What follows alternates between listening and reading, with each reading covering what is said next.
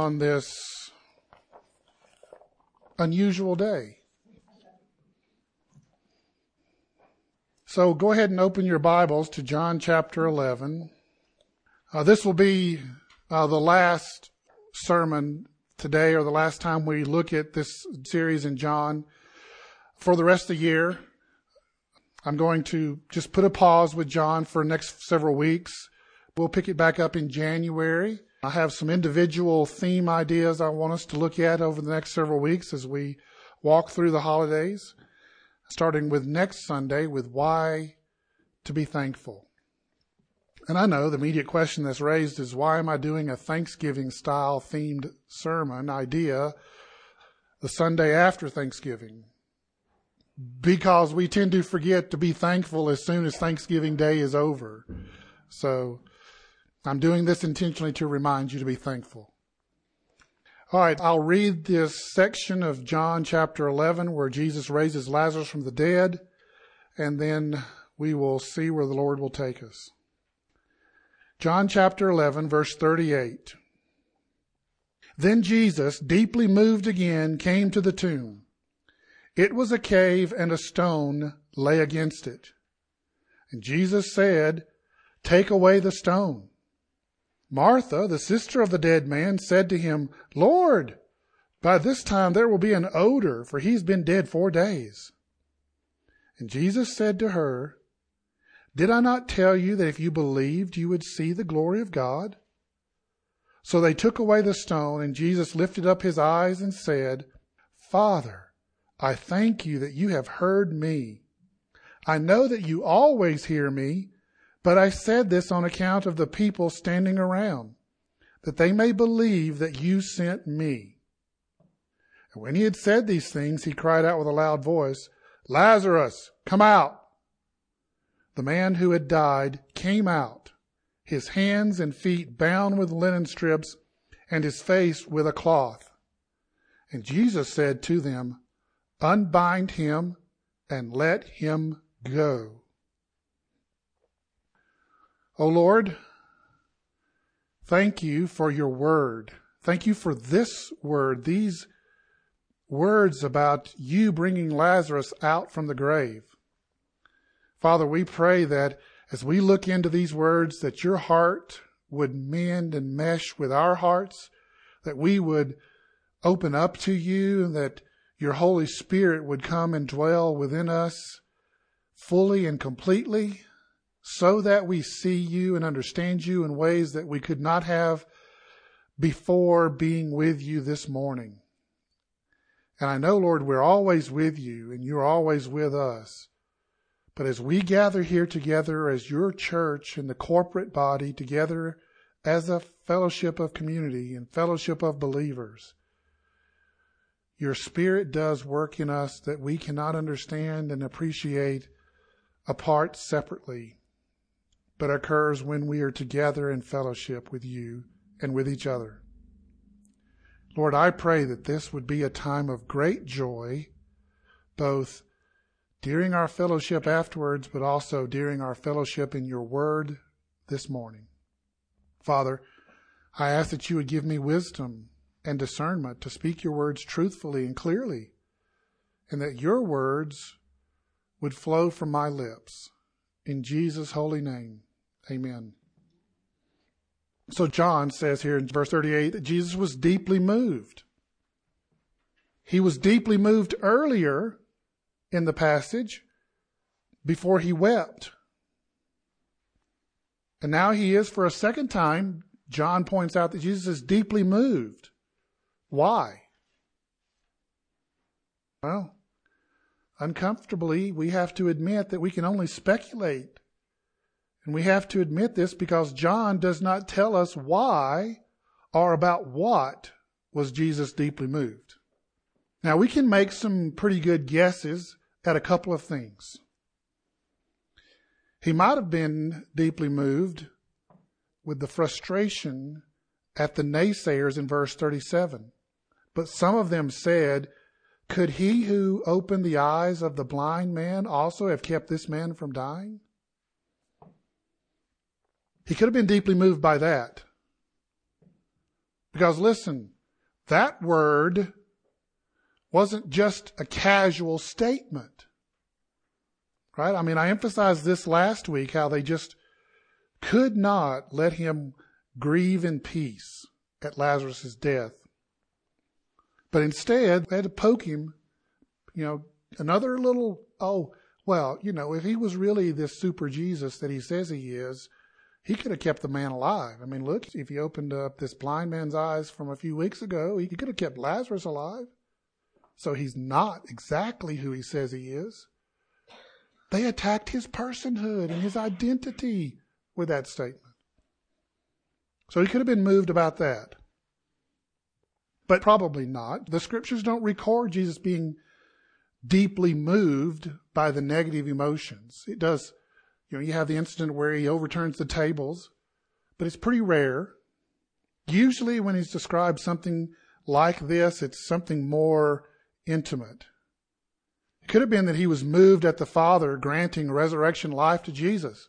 I mean, look, this is no small thing to raise somebody from the dead. Okay, this is really a big deal. And God is granting this to him, but he's also granting it to Lazarus and Mary and Martha. And oh, by the way, all their friends who have lost Lazarus in their fellowship. And that God would grant the restoration of all of that. He could have been moved at the glory that the Father was giving to him and to the Father himself. Because Jesus describes it down here in verse 40 that this was for God's glory and to glorify himself, for the Father to glorify himself and for the Father to glorify Jesus. That could have been what it was about. But at the end of the day, we just have to admit we don't know. What we know is that he was deeply moved again for a second time. And this is our Jesus. He feels deeply. He experiences emotions deeply like you and I do. And that is no small thing either. That he feels deeply like you and I feel deeply. Not just how we feel deeply about certain things like the philosophical views and practices of our government, but also how we feel deeply at the things that are critically important to us, our immediate family members, and the feelings of loss when they are not there, especially when they are not there from death. He felt that too. But it's also possible that he was deeply moved over something else. Unfortunately, there in verse 39, we see Jesus has to confront unbelief again. I mean, it's really kind of surprising how quickly Martha went from believing to unbelieving. I mean, we could expect Mary to say such a thing after her response in verse 32, where she just said, Oh, if you'd been here, Lazarus wouldn't have died.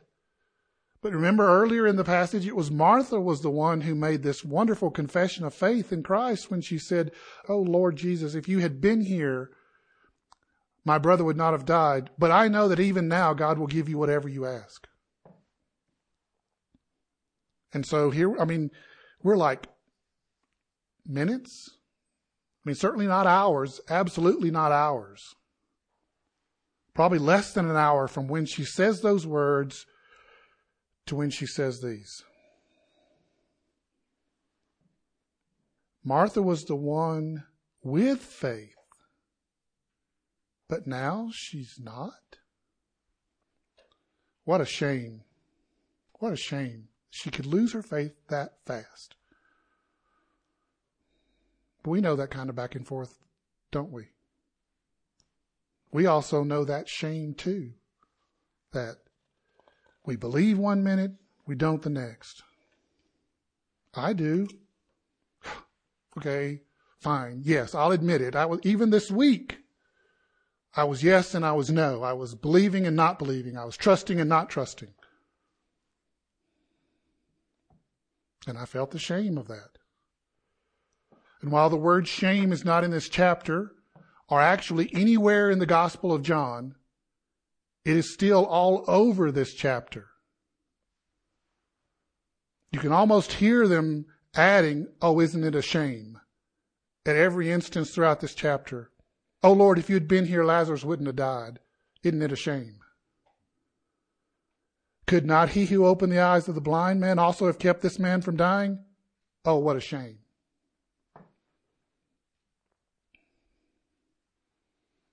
So we're going to park here for a couple of minutes on this subject of shame.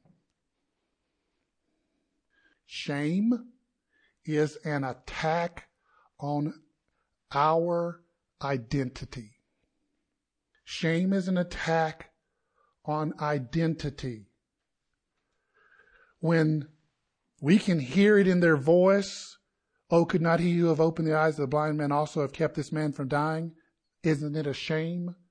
That's an attack on Jesus' identity. And when we feel shame, that's an attack on our identity. Look, there are a ton of verses in the Bible that use the word shame. Almost none of them are God speaking. God does not shame his people. And especially in our culture today, Shame means something more than it did in their culture in that day. Shame is not from the Holy Spirit. Conviction that leads to repentance and restoration, that's from the Holy Spirit, but not shame. And here's how I know that. When you feel shame, do you ever want to run out into the middle of the street and do anything? No. When we feel shame, we want to run into the closet and hide. Shame leads to isolation. And the Holy Spirit is never, ever going to lead us into isolation that cuts us off from our Father in heaven and Jesus. The Spirit only leads one way into Jesus, not away from Him. And that's what shame really means and does in our culture today. Shame is an attack on our identity. It says, oh, you thought you were this person, but you're not. You're really this.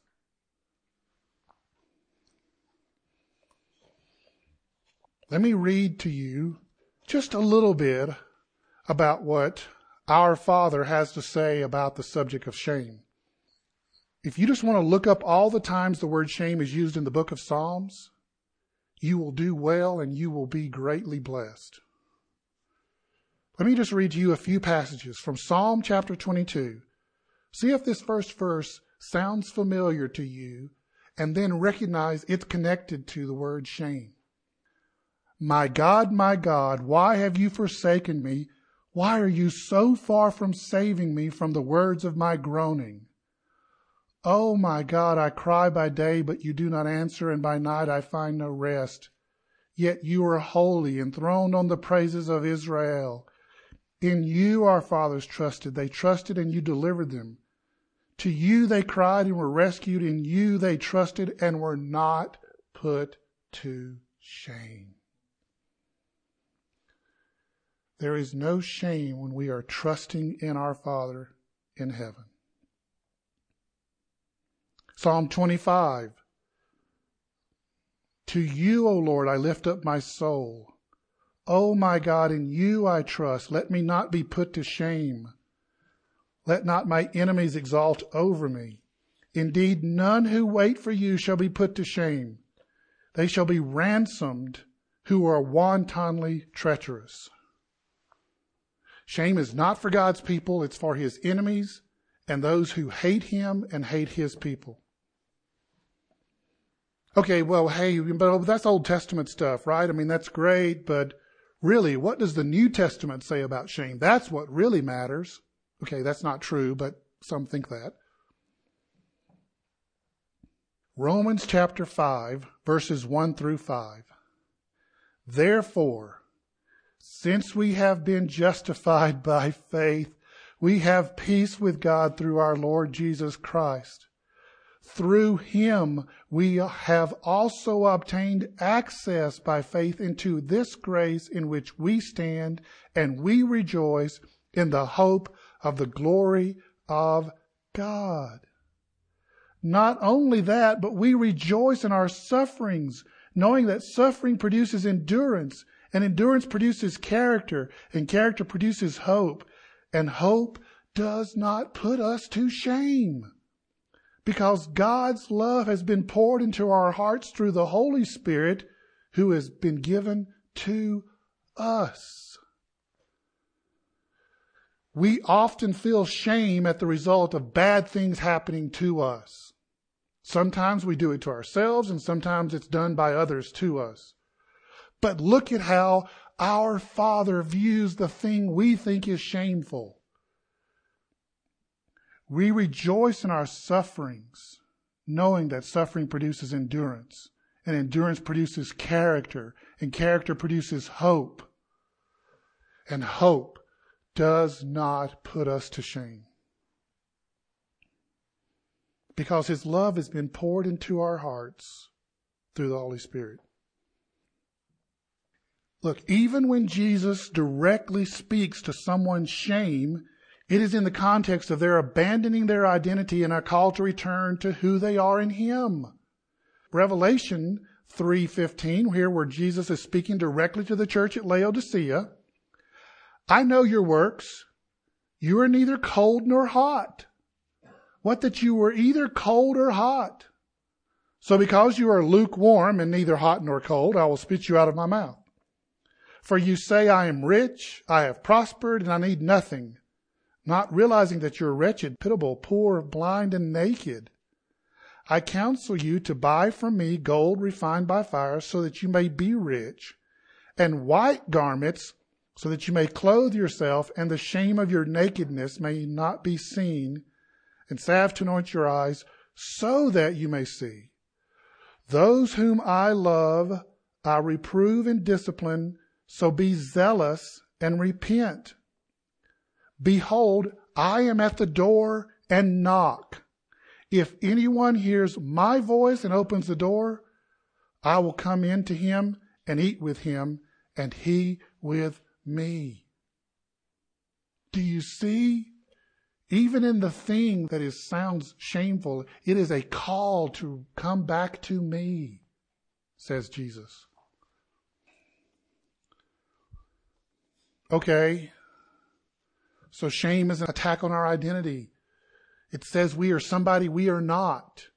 We are not that because of what Christ Jesus has done for us and our faith and belief in Him. When we put our trust in Jesus and His work on the cross for His forgiveness of our sins and delivering us from the kingdom of darkness into the kingdom of light, we are not that anymore. We are His people now. We are this. I want you to turn in your Bibles, open your Bibles to Ephesians chapter 1. Girls eat popcorn. Galatians, Ephesians, Philippians. Hey, everybody's got to have some way to remember it. Ephesians chapter 1. I'm going to read verses 3 through 14. Now, what I want you to do, I want you to take out your pen or your pencil or whatever writing instrument you have, and I want you to put a bracket between verse 3 all the way through verse 14, and I want you to write, This is who I am. Ephesians chapter 1. Write that in the margin. This is who I am. Ephesians chapter 1 verse 3. Blessed be the God and Father of our Lord Jesus Christ, who has blessed us in Christ with every spiritual blessing in the heavenly places, even as he, God, chose us in Christ before the foundation of the world, that we should be holy and blameless before him. In love, God predestined us for adoptions as sons through Jesus Christ, according to the purpose of his will, to the praise of his glorious grace with which he has blessed us in the beloved. Some translations even say accepted in the beloved, and the beloved being Jesus. In Jesus, we have redemption through his blood, the forgiveness of our trespasses according to the riches of his grace, which he has lavished upon us in all wisdom and insight, making known to us the mystery of his will according to his purpose, which he set forth in Christ as a plan for the fullness of time to unite all things in him, things in heaven and things on earth. In Christ, we have obtained an inheritance, having been predestined according to the purpose of him who works all things according to the counsel of his will so that we who were the first to hope in Christ might be to the praise of his glory. In Jesus, you also, when you heard the word of truth, the gospel of your salvation, and believed in him, were sealed with the promise of the Holy Spirit, who is the guarantor of our inheritance until we acquire possession of it to the praise of his glory. This is who you are. Adopted, chosen, accepted, redeemed, forgiven, lavished upon, filled with the fullness, and given the Holy Spirit as a seal of the promise of eternal life until the day we possess it in Jesus. Hallelujah. Amen. This is who you are. And every time shame comes in and says, You ain't that, you run back to this place. This is who you are. This is who we are. Look, I'm not trying to, you know, I, I'm never ever coming to you as if like I don't ever have this problem. Like, usually I have the problem before I have to talk about it with you.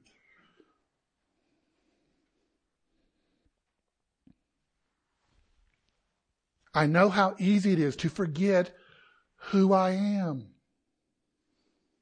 That's why I wrote it on my arm. Because it's so easy for me to forget. And I know how hard it is to remember to come back to this spot at the moment you feel it the strongest. That you're not who you. Amy was reading Psalm 78 yesterday morning. And I just broke down because that was me. I mean, I did that. All the things he's done for me, and I still said, I can't trust you.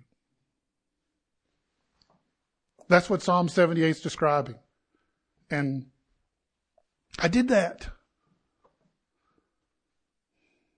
Praise God, He reminded me who I am.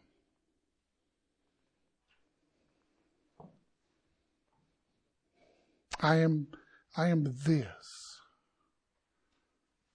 because He chose me and redeemed me. And so he has for you, my brothers and sisters. He has chosen you and redeemed you.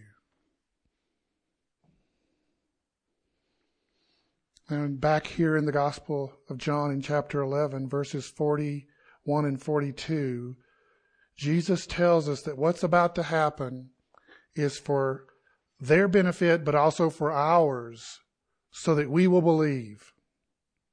I'm going to have all this in Jesus, Jesus better have something special. And this is what he has.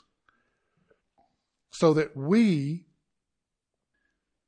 would hear and know that the Father is bringing glory to himself because the Father listens to Jesus. And that we can believe that Jesus was sent by the Father. That's the reason he raised Lazarus from the dead, so we would believe. Yes, Lazarus being restored to Mary and Martha and everything else was just gravy. The reason Lazarus was raised from the dead was so we would believe it. You and I, here today. Not just those people standing there that day. Believe he is the Savior who has resurrection power. And then verse 44, it's so easy to overlook it. At least it is for me.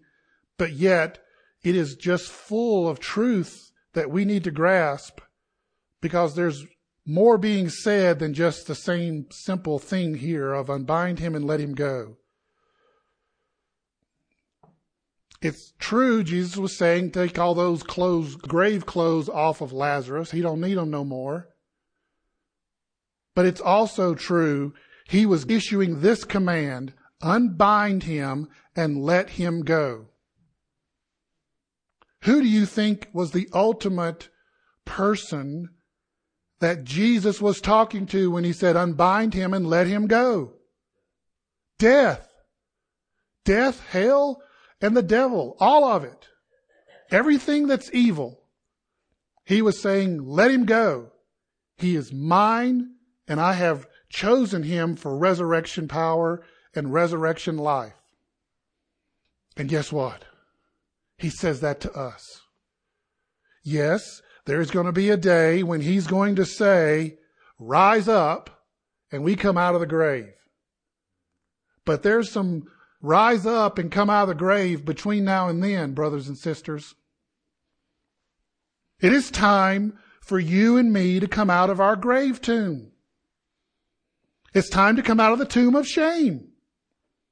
It's time to come out of the tomb of mistrust and not believing in Him.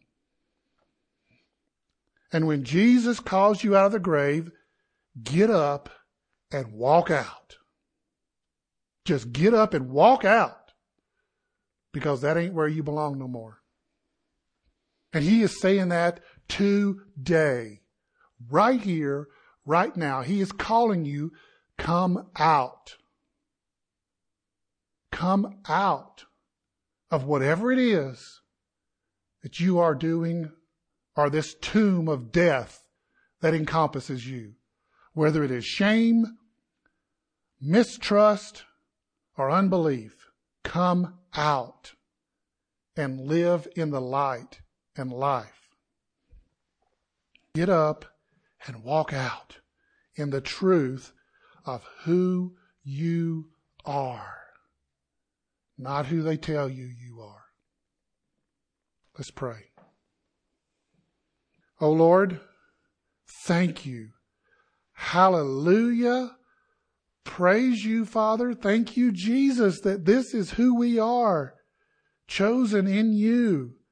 And in you, we have resurrection power that lives in us today, not just to wait until the day that you bring us up out of the grave after our death, but to live free, to be unbound, unshackled by your love and grace to live as sons and daughters.